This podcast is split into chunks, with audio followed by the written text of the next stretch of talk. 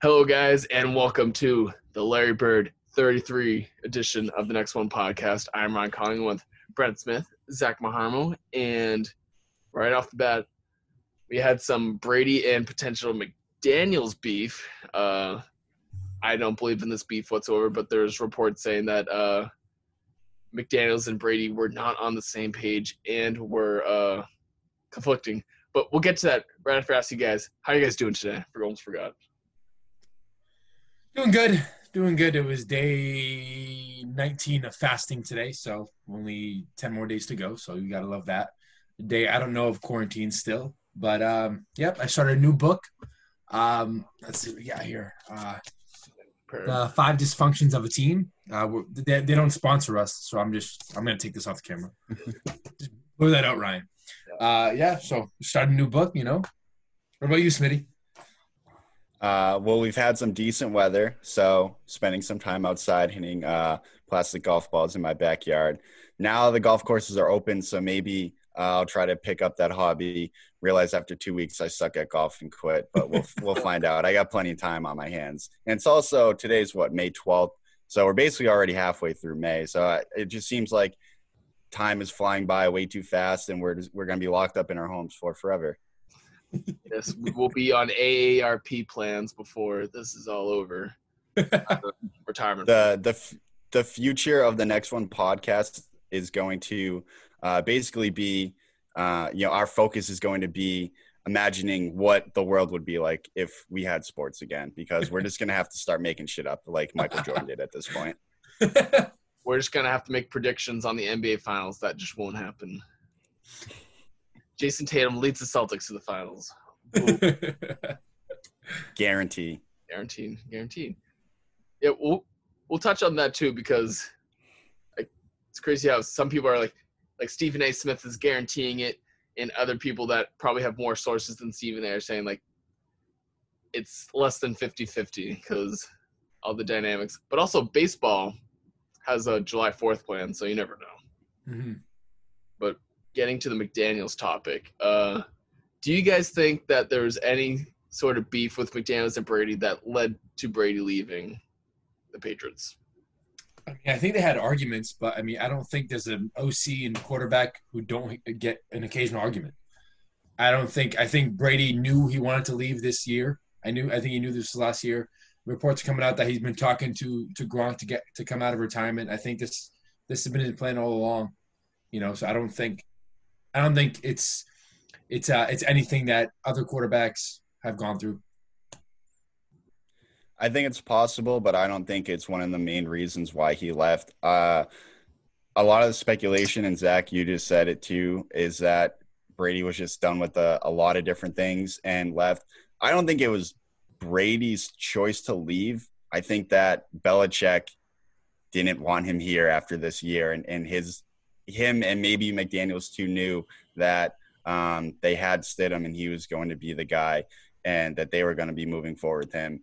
Um, I think back to after the season uh, ended and they had that time period up until the March, I believe, 13th deadline, but uh, I'm blanking now, um, where they had that opportunity to extend Brady and agree on a deal. And were there any concrete numbers that came out after – Brady announced that he wasn't returning to New England or when he signed with the Buccaneers, um, any type of offer that the Patriots gave him. Like they, the only thing that I ever saw was um, the offer that they that they gave him last August, which was kind of a bullshit offer in the first place. So I don't even think that they um, that they wanted him back, and he wasn't in their plans after this season.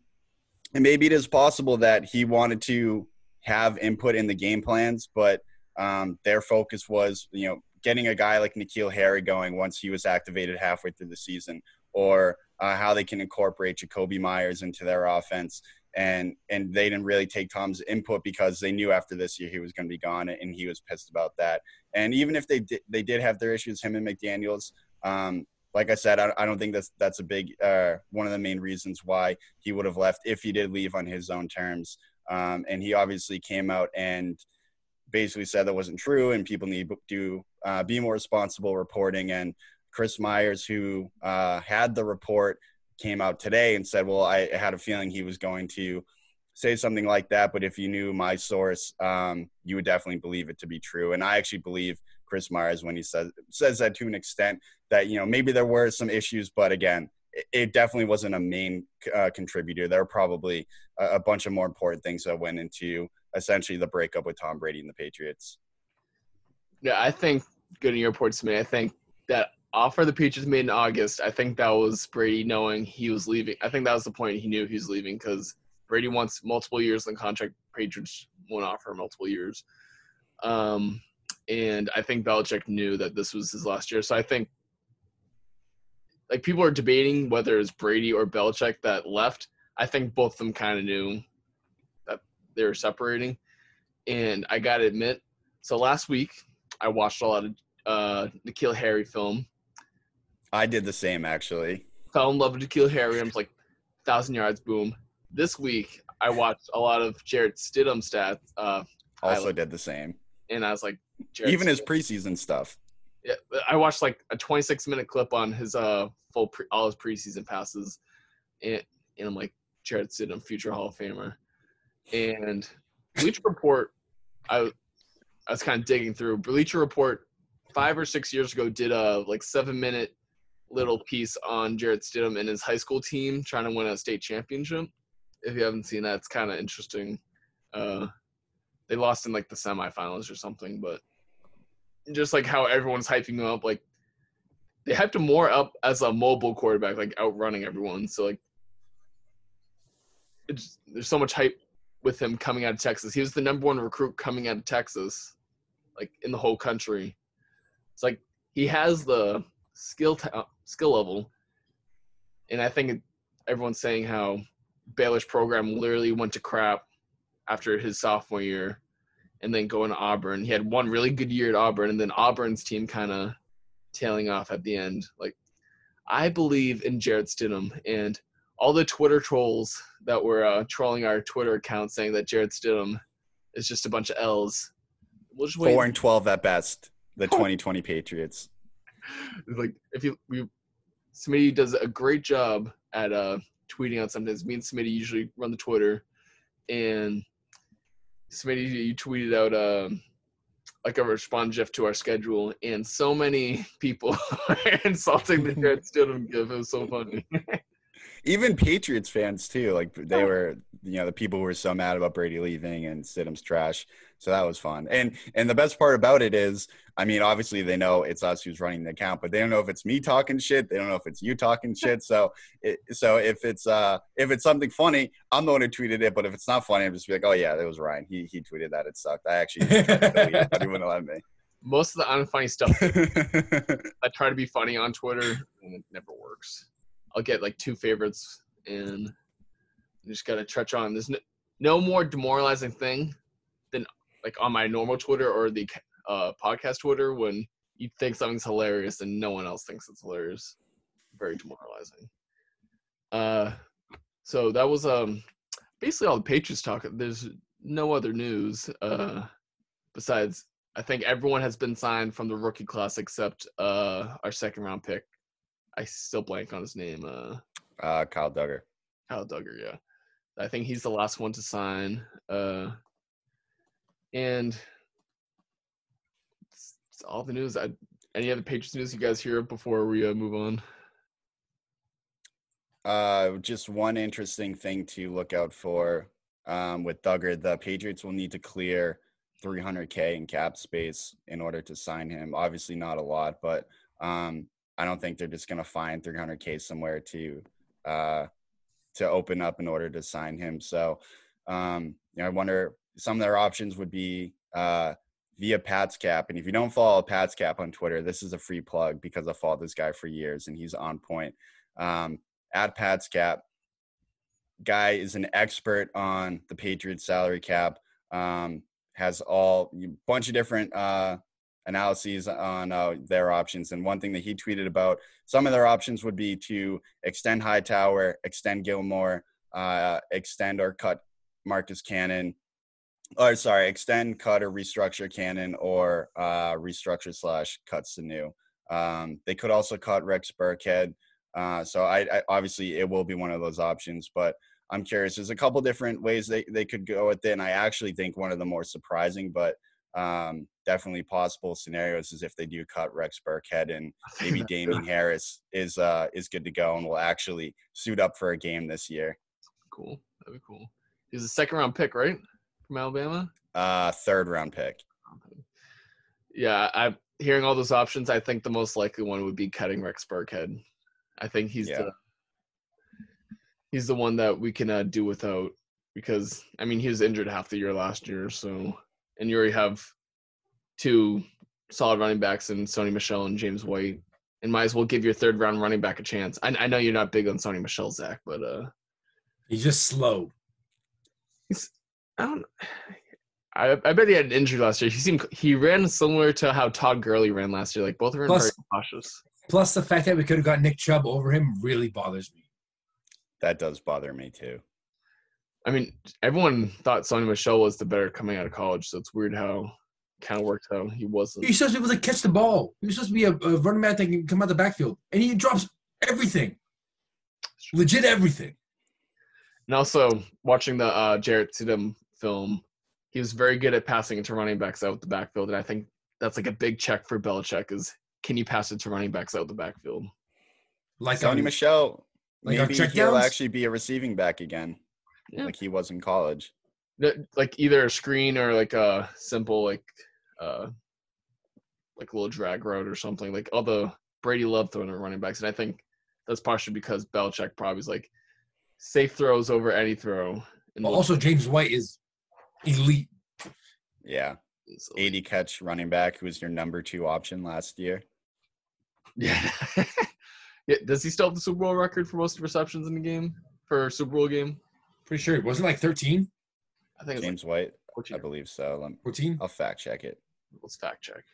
Um, and also, uh, shout out to um, we were talking about earlier, uh, Dave Portnoy for winning the uh, Dave Portnoy, the leader of Patriots Nation, uh, getting a Monday Night Football viewing party with Roger Goodell for a mere quarter of a million dollars. So uh, that will be entertaining to watch. I think.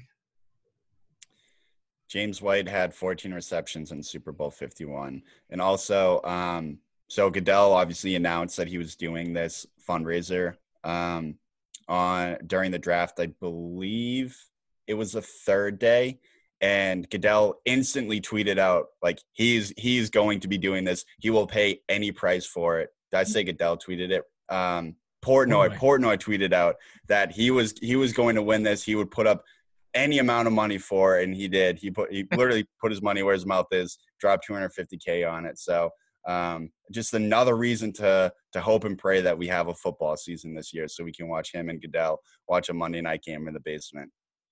The, the, the mo- like No, no it's a Monday night Pats game. like Yeah, has to be like no. He, Roger Goodell's gonna be the most awkward human being in front of there, and I think uh Portnoy will be very uh. I think he won't be afraid to say what's on his mind, which that's kind of what he's known for. I wonder what are the odds he gets kicked out of his house. like ten minutes in, just getting kicked out. And also, Tom Brady, um, he deleted the tweet, but with all the other Barstool guys, they did their it was the five year anniversary of uh them sitting in NFL headquarters, and Tom Brady tweeted saying, "Thank you for your service." I mean, yeah. that's it, it's funny. It's obviously he's kidding, and he had to delete it probably because the NFL probably told him to, but. They were fighting the good fight on the front lines. Yes, the, the, they're they're on the front lines before all this happened. So, yeah, I guess thank thank those troopers for what they did. Now, um, And Portnoy's Portnoy's one call from prison was to KFC to tell him to um, put free Brady T-shirts up on their website. what a call! Uh, that's that's so funny. It's that's why you miss sports. Just half of missing sports is just all the crazy sports fans and like just all the memories you make. So.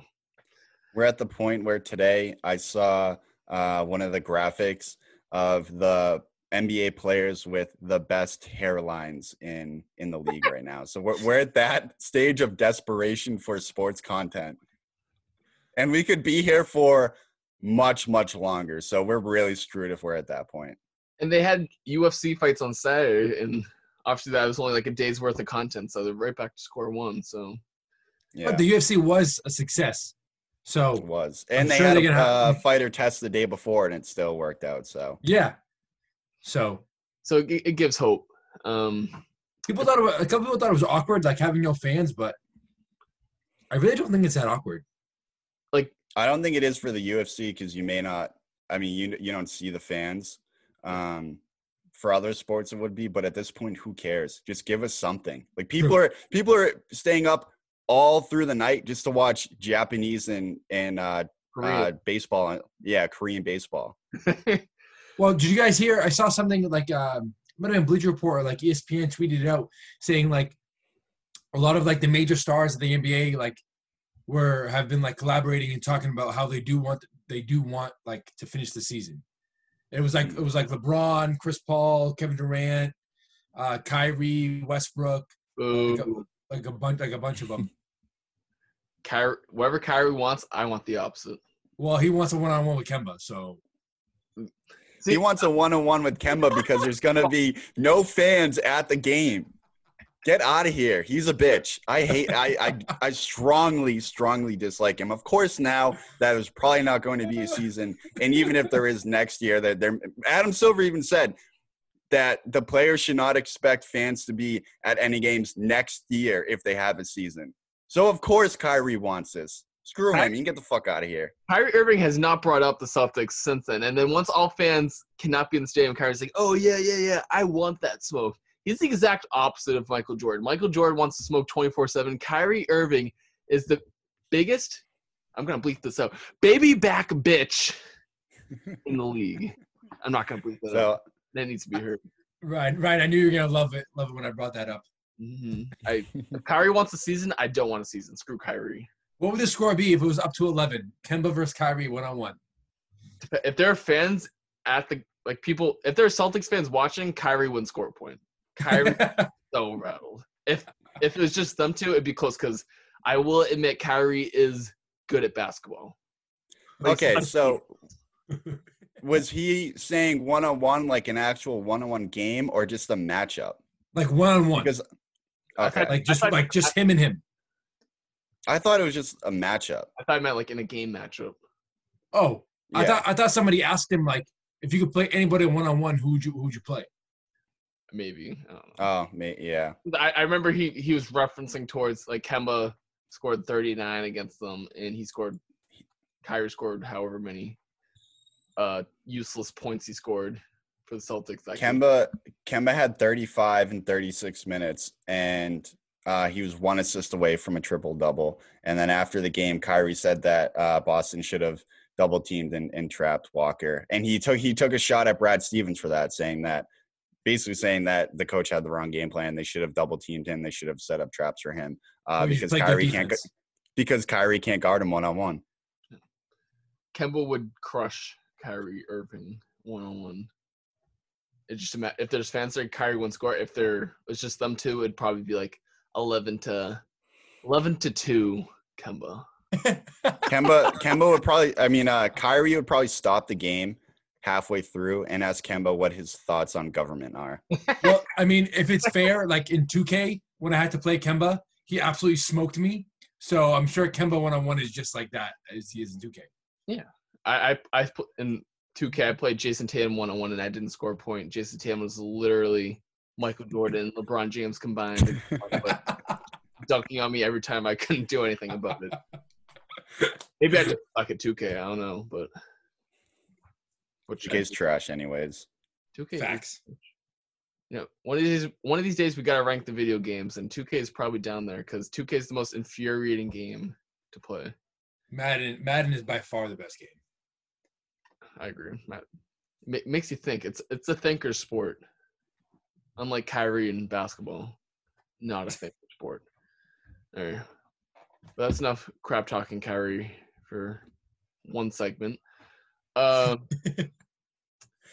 let's talk about the um, actual the season's happening where the owners have agreed in the NBA and MLB to uh, start the season July 4th. They're going to start spring training or summer training, I think, in June. And the NBA extended their uh, CBA uh, renegotiations to 60 days. Like they're supposed to decide whether or not they want to keep the CBA. Like, because I guess uh, um, commissioner of the NBA, Adam Silver, can either terminate the C. I guess he has the power to terminate the CBA because they're not making any money. But he extended that 60 days, so He extended it 60 days to uh, September. September to uh try to get the season because I guess 40% of their revenue comes from fans, and obviously the cap's going to go down next year, so players aren't going to be making as much crazy amount of money because the league says they can't afford paying him that much because it's all based off of uh the league's income. Mm-hmm. But is the MLB like is it very reassuring for other sports like NHL and NBA that the MLB has a plan? Or is the MLB different because it's a lot less contact than the NBA and NHL? Well, mean, with the lot- MLB, go ahead. I mean, like it's a lot less contact, but like at the end of the day, you're still like the the the odds of the odds you get that you get the virus are still the same. I would say. I mean, I think it's good in terms of like well, also also like let's just all preface this with like not that many people go to MLB games, so so like so fans are so fans are itching to go to MLB, but even though whichever sport comes back first, that's the one everybody's gonna watch. Yeah. So Like I said, people are watching, staying up in the middle of the night watching baseball in Japan and Korea. But the MLB, the you know the standstill that they're at right now is that the owners had initially agreed uh, on a prorated salary for the players, and now they want to do a 50-50 split. And the the players are now saying, "Well, wait, you we had an agreement in March. Now you're going back on this." So that's that's one of the issues that they're going to have to figure out first. And I'm sure that unfortunately it may it may be a factor that delays it, or I would hope it wouldn't come to this, but even prevent that from happening, uh, having a season this year. But I honestly, every scenario proposal that has been thrown out there, whether it's for baseball or the NBA, hockey, I feel like we can basically just throw out the NHL season at this point. The AHL already canceled, but um, they're not going to be able to play games in the summer. They won't be able. the ice won't be good enough. It doesn't matter where they play. Um, for both the MLB and the NBA, either proposal, any proposal has either been um, unrealistic or just sucks. And Adam Silver even admitted to the players, like, we're not, we don't have the best options here, but it's really all that we have. And and I just think that there's going to be flaws to anything. And really, until there's either a uh, vaccine or a way to easily test anyone at any given time, it is going to be extremely difficult. You can try to quarantine players in Vegas, in um, Arizona, in Disney World. You're telling me that every single player is going to abide by the rules, go to the court, go back to their rooms, not leave, not sneak out. You're telling me that you're going to quarantine all of the workers who obviously won't be making nearly nearly as much money as the NBA players. You're telling me they're all going to stay quarantined. They're not going to sneak out. They're not going to be exposed. It's just it's unrealistic. And I, I honestly, it's sports. Like we want to have an expectation that they're coming back, but I feel like it's you're just getting your hopes up and you're you're setting yourself up for disappointment.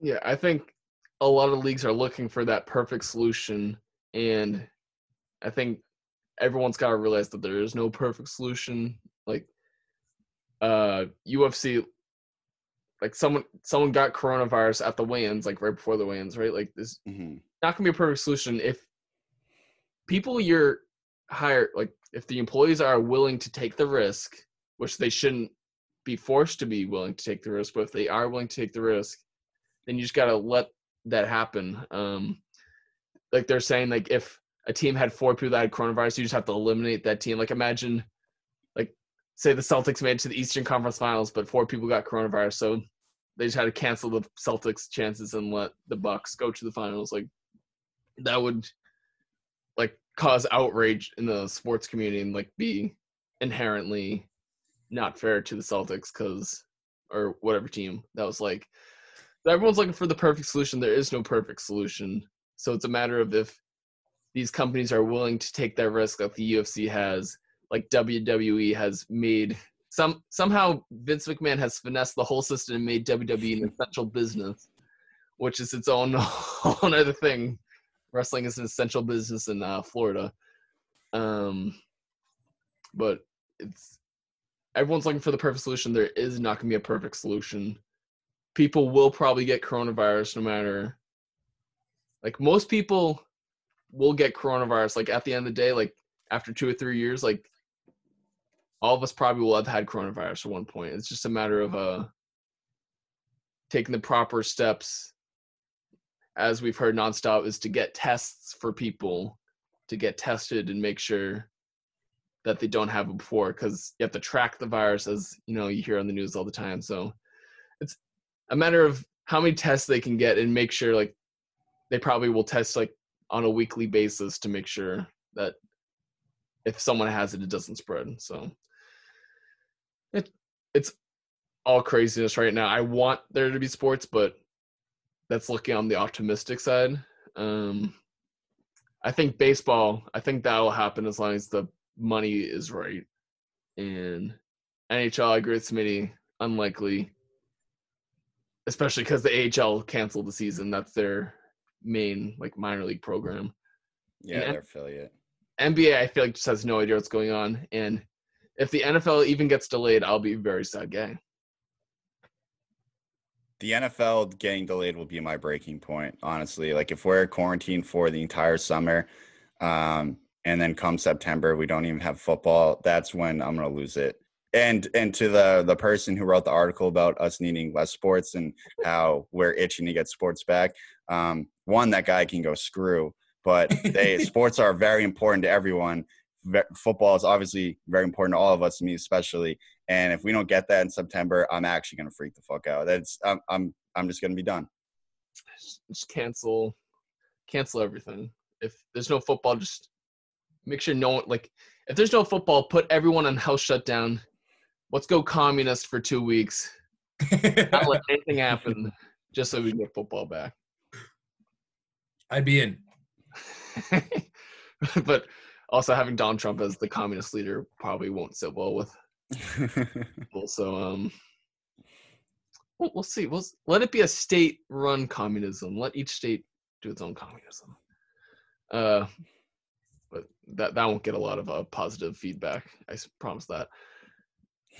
Moving on from that point, uh, again, the one thing we can talk about that's new instead of the same repetition is the Jordan documentary. Um, it was episodes seven and eight. And episode seven took a look into uh, Michael Jordan's relationship with his dad and kind of more Michael Jordan's gambling problem a little and uh was episode seven his retirement or episode eight his retirement? Episode seven. Episode seven. And then episode eight went more into uh I'm pretty sure it went into the ninety six season, the um the 72 and 10 Bulls. Yep. And mm-hmm. I just want to get you guys' main takeaway from these two episodes. Um Michael Jordan, number one, Michael Jordan was a psychopath um, just making stuff up and talking to himself. I feel like he, I feel like he's the guy. He's the type of guy to talk to himself a lot and like make up scenarios in his head, which he definitely did. He admitted to it, and like I feel like everybody else around him was just like, yeah, like he's great, but he, but I feel like everybody knew like he's a little bit crazy, just like a little bit, like kind of off the walls, but like that little bit you need, but like like that made him great, if that makes sense. Um, I also like this is a, a little little side rant. I really hate that people that people are like, wow, like you know, Michael Jordan, you know, he he he told us his secret to success. You know, like everything, everything, and especially in uh, episode seven, like he just mapped out, the, you know, the road to success.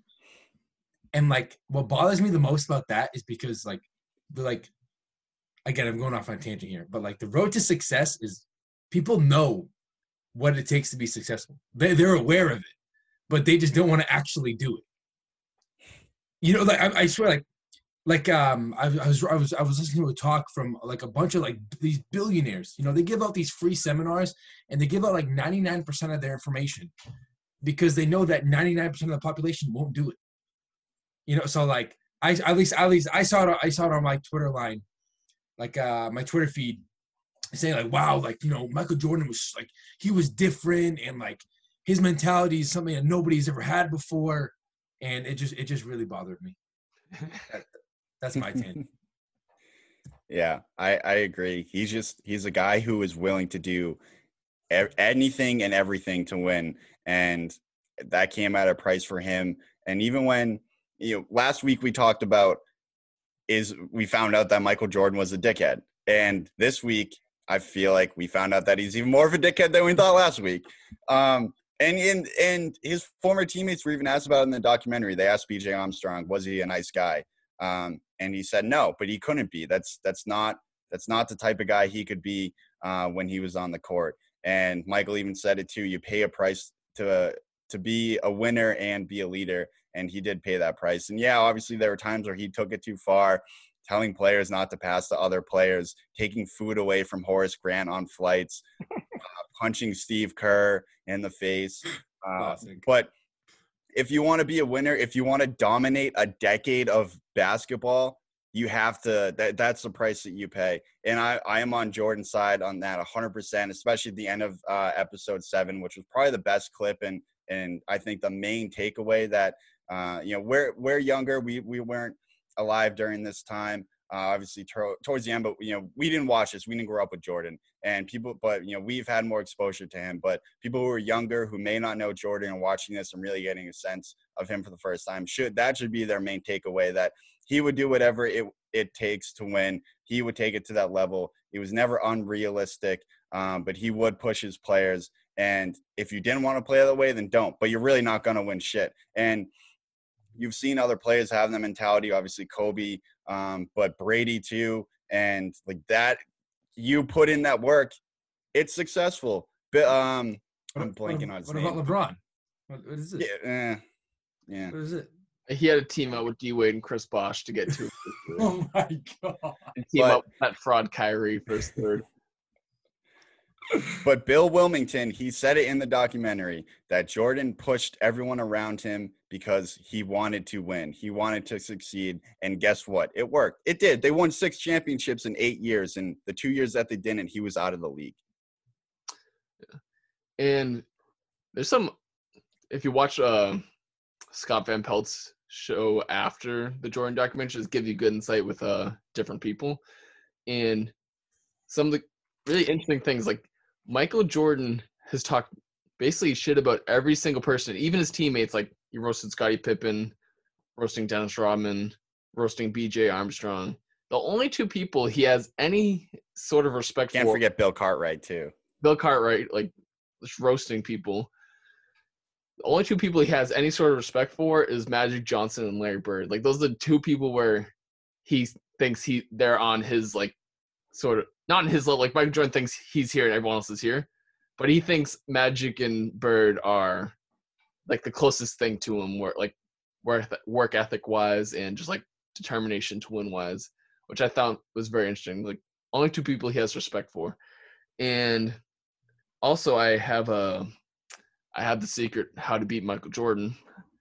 I don't know why anyone didn't do this because each team fell into the same trap was giving Michael Jordan some sort of thing to like motivate him. Like the Sonics head coach, Bulletin board material. bulletin board material. The Sonics head coach in '96. What's his face? Uh, um, coach the Nuggets too. Um, I'll blank. look it up because now I'm I blanking mean, on is it. it. Kelly? I mean Kelly. No, No. Joe, uh, I was Uh, going to say George Karl, but I don't know if that's it. I think it is George. Karl. It, um, I think it is George Karl. I'm like 99% sure it's George George Karl. It is George Karl. Yep. So George Karl, like, and he does the um, Scott Van Pelt show after, and Michael Jordan's bulletin board material was uh, George Karl just walks right by him, doesn't shake his hand, doesn't acknowledge him at all, and some Mike Jordan's like, "Oh, it's about like that. It's about that." And George, Car- it's funny watching the interview. George Carlin said that the reason he didn't do it was because his assistant coaches and some of the players were saying that Michael Jordan likes getting in your head. So don't talk to him. Also, he can't get in your head and can't make bulletin material by something you say. But it's the exact opposite. Like since he didn't say anything, that gave him bulletin board material. So interesting to see if if he actually said something. If Michael Jordan would have thought of something else and said, He but the, the way you beat Michael Jordan is you get the 12 most polite athletes on your team, the most polite coaching staff, and just cater to Michael Jordan. Like, be competitive, be good, but like, be like Andrew Luck, how he gets sacked every play. Just compliment the hell out of him. Kill him with kindness. If you, if you kill Michael Jordan with kindness, you're gonna win the game. He would he would be confused. He was like that. How do I react to this? How do I react to niceness? I don't. I've never experienced it. I, I've never been nice before. What do I do with this? Like, He might have just And like- then and then and then he's exposed. he would he would have legit just had a full conversation in his own head of you talking shit to him, even though you've said nothing but nice things. Yeah, and I feel like progressing through, like we see Michael Jordan more of a psychopath, like in practices, He like is. more and more. He And- is. It's so impossible to be like if someone's that nice, as long as they're not annoyingly nice, like go out of their way to be nice. Like if you try to do anything and they're just nice back, it's so impossible to be mean to someone that's nice to you. So that'd be my coaching strategy, and would, find, he would find out a way. we'd probably lose by thirty a game because when you're nice, you're also uh, stereotypically soft. So Michael Jordan would just roast us probably. I don't know. That's why I'm not an NBA coach. And uh, that the fake quote you were talking about, it was from a player on the Washington Bullets. I think it was just a LaBradford Smith. LaBrad. Bradford. I wrote it down LaBradford Smith. I didn't even see I wrote that down. But uh, was it was it even a playoff game? I think it was just a regular season game. Just a regular Regular season. season game. And He's just a rookie. LaBradford Smith in their first game against each other, he scored uh, 37 points, So, and like I, I I doubt they even talked. He might have like I don't even know like there's no evidence that they talked. And him saying to Michael Jordan after game, "Nice game, Mike," and Michael Jordan made that quote up and said, "I'm gonna drop uh, more points in one half than this dude scored in a game." And I think he scored like 36 points in the first half, 36. and and like up try to attack him.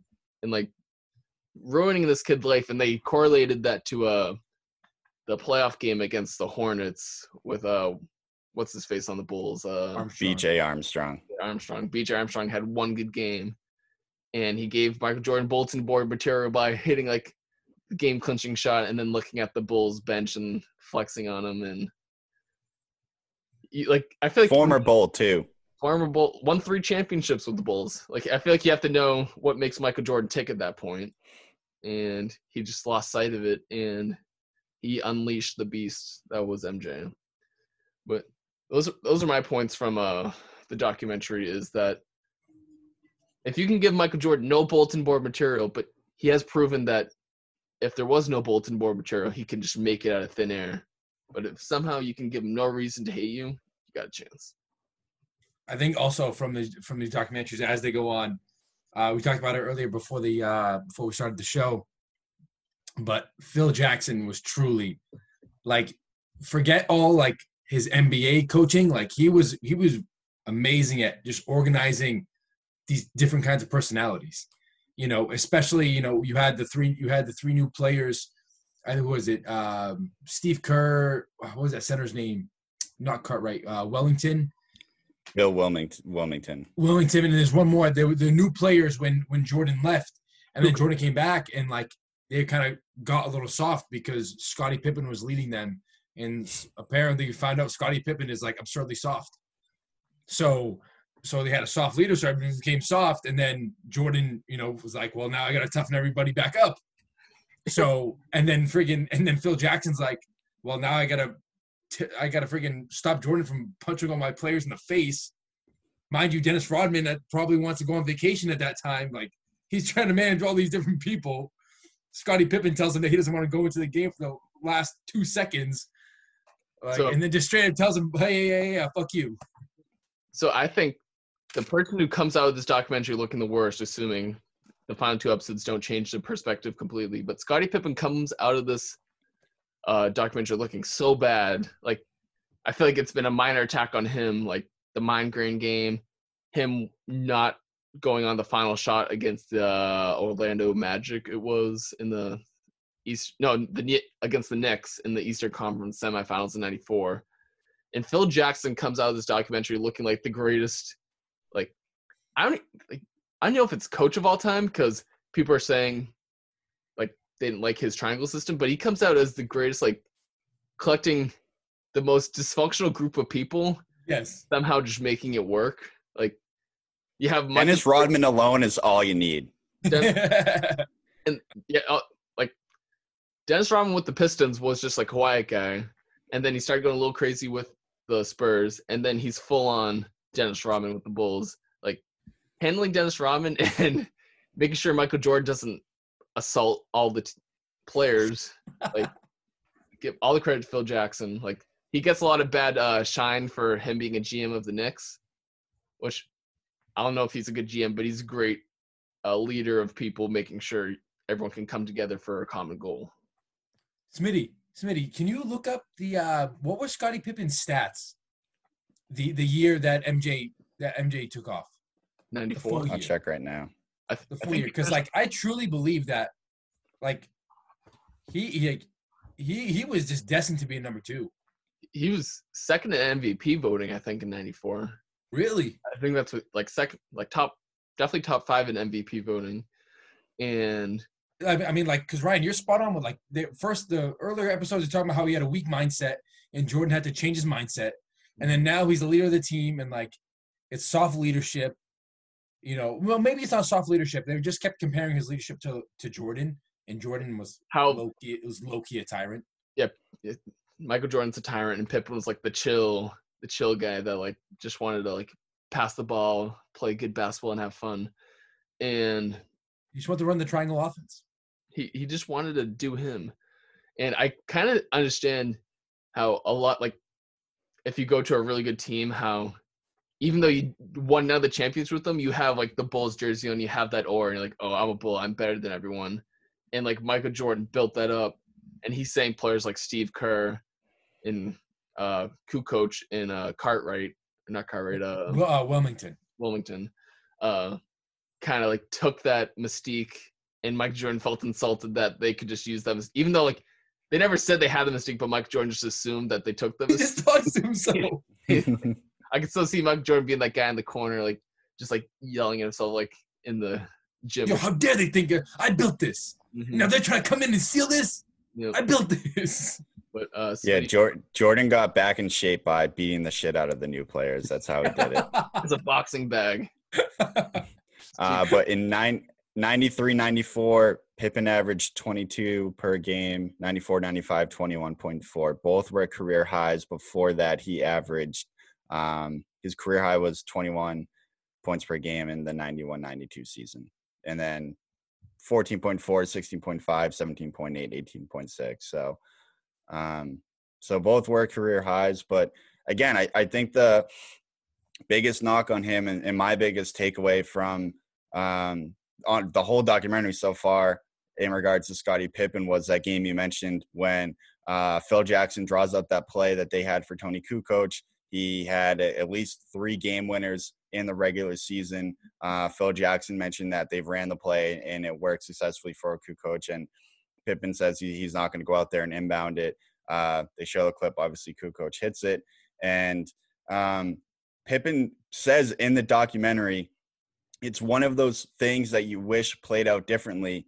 But if I went back, I don't know if I'd change anything. I So he basically says, Yeah, I probably should say that I wish it didn't happen, But if I'd go back, I'd still do the same thing, a- accepting the fact that he's a beta, a, uh, probably the best, the the world's greatest beta. But he can't be your number one guy. He he he proved it.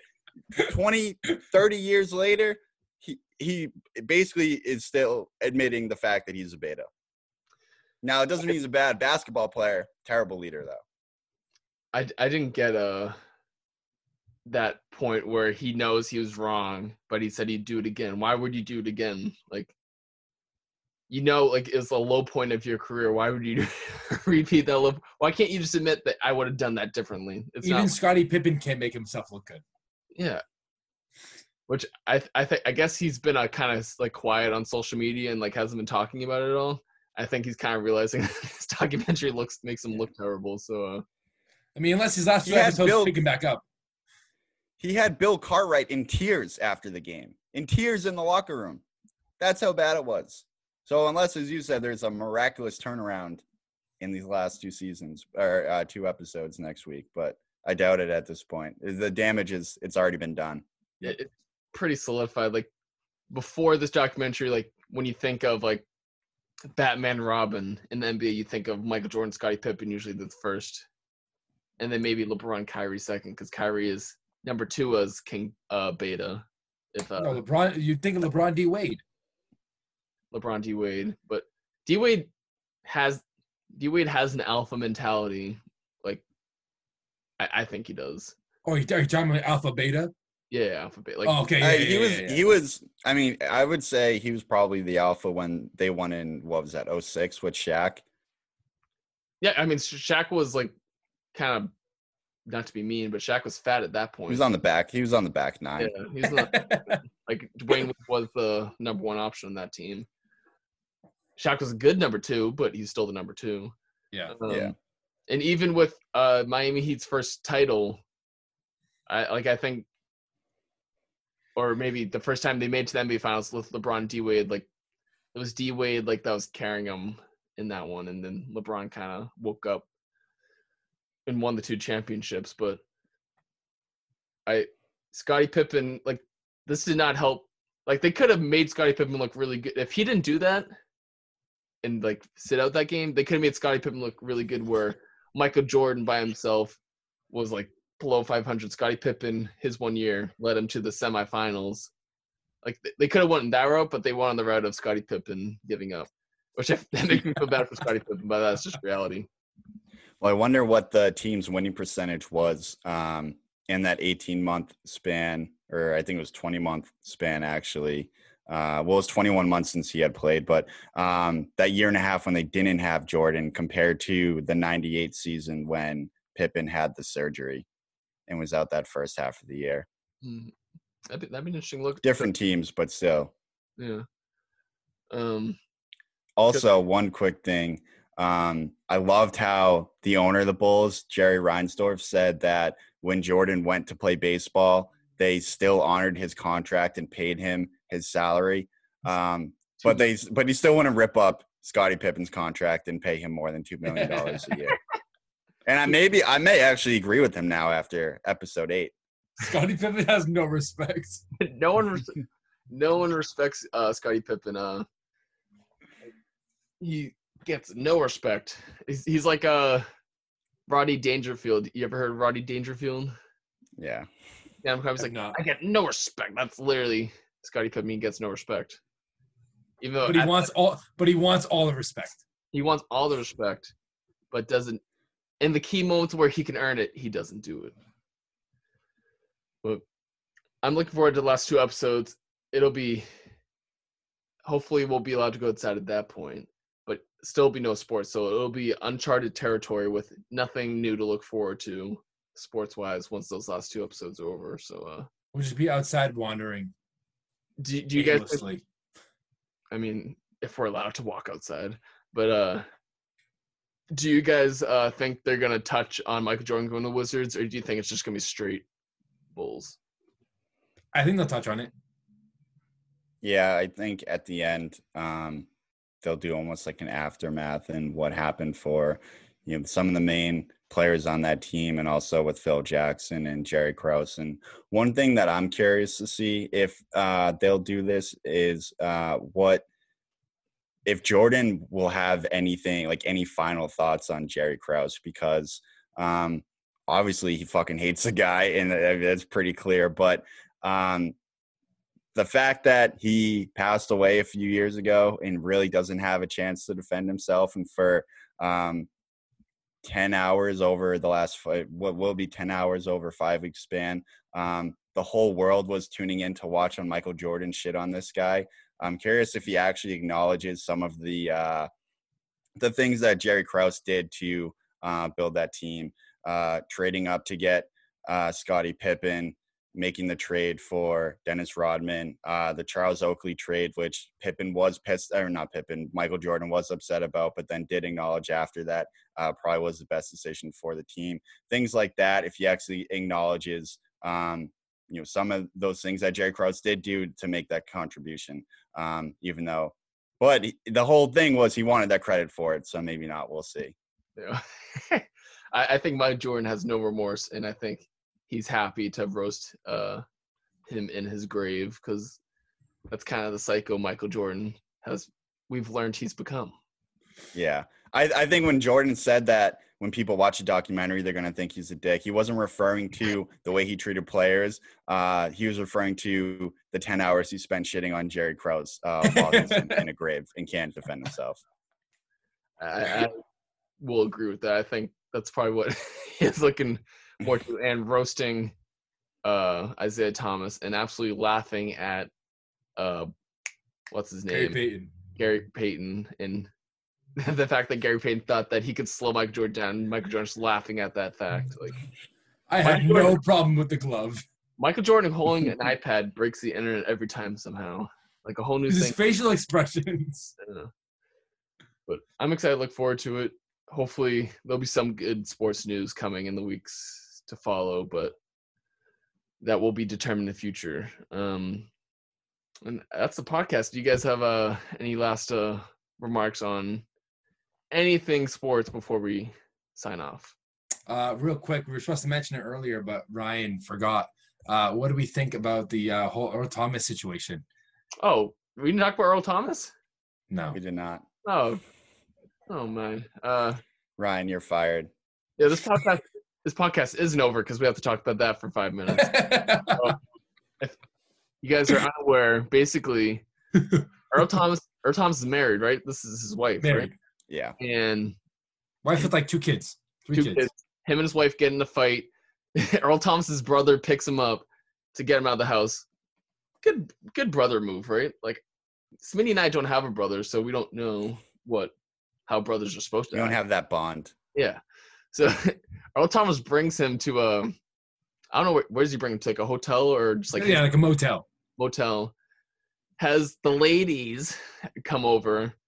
For some reason, they're both canoodling together with the girl. Is it one girl? Multiple? I don't know. I think it's multiple. I girls. think there were multiple girls, and I think there were two beds in the room.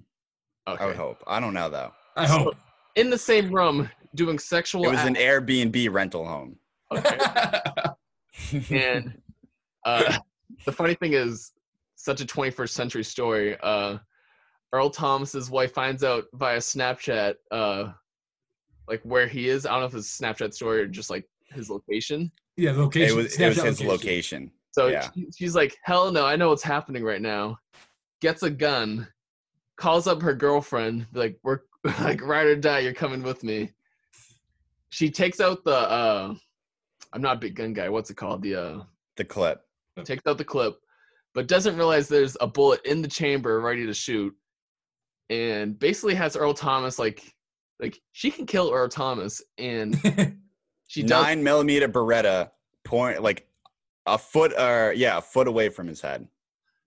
The most psychopath part of this, eh, besides her, is the fact that Earl Thomas after the fact is like this is just normal life stuff like we all go through. It's like no, we don't, Earl Thomas. We don't do stuff with our siblings. Get gunpoint at our heads by our wife and just be cool with it. So I thank you for. Hey, hey, Ryan, Ryan, Ryan. Just pray for him, okay?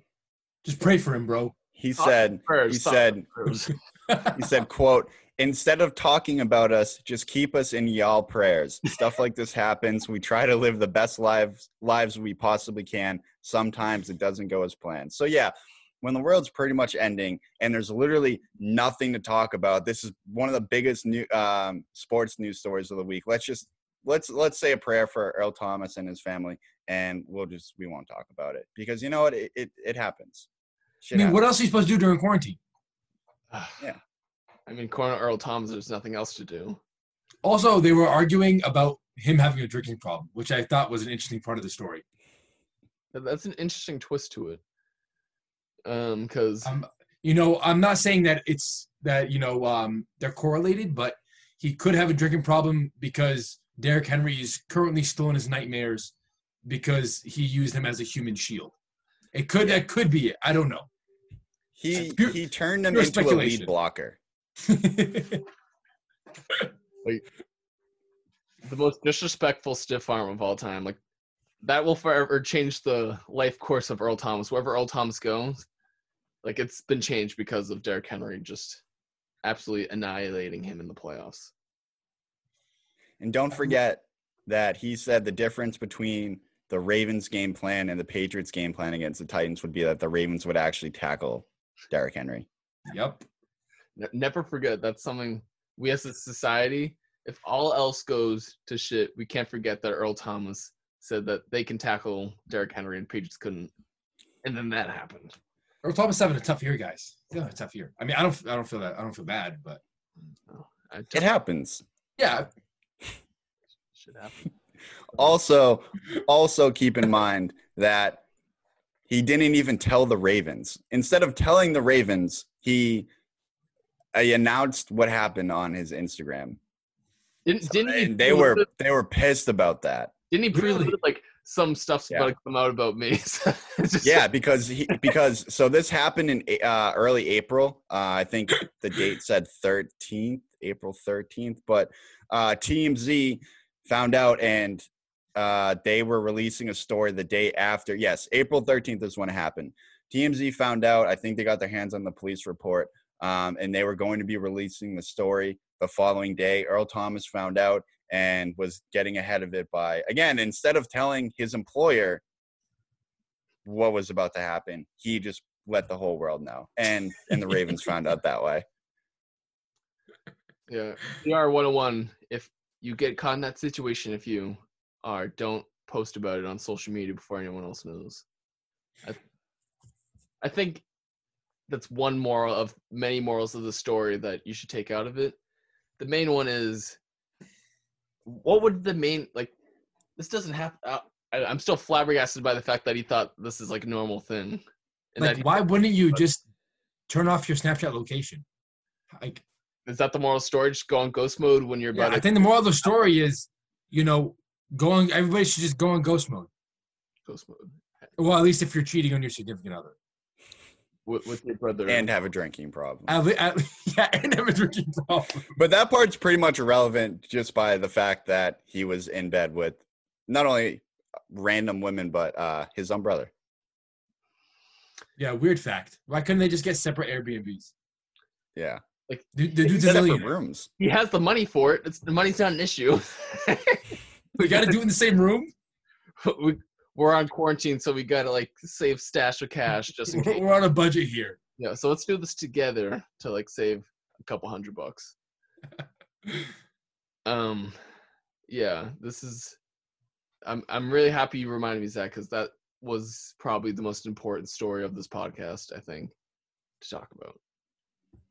But that high being, quality entertainment. yeah, that that being said, anything else you guys like to add? Like another great story, Zach, if you have one in mind that I forgot about. No- Nothing that comes to mind. Oh, well, actually, I do think that ESPN was playing um corn some cornhole championship games. Oh, no, I saw that. Um, so look for that uh, on your local ESPN station. Maybe we can start a league for that quarter game that uh, Jordan was playing with the security guards uh, in last week's episodes. I'm down for that. I mean, we Let's do it. virtually do it, and we just have the trust we'll measure it all the same. I still don't even like. What was that game? Were they trying to hit, get it like towards the wall, I like think there's closest to the wall. get closest to the wall without hitting it. I think. Okay. And Jordan just stunk at it, or that security guy was just the greatest quarters player of all time. it's funny seeing R.I.P. And it was either episode seven or eight after the Bulls won the championship. Episode seven. Seven, the same security guy was walking him out. I'm like, I know that guy. but we have nothing else to say um, for the next one podcast. I'm Ryan Conley along Brent Smith, Zach Maharmo. This has been the Larry Bird edition of the next one podcast. And until the next one, thank you for listening or watching. And Armageddon continue. Scottie Pippen's a beta. On to the next one.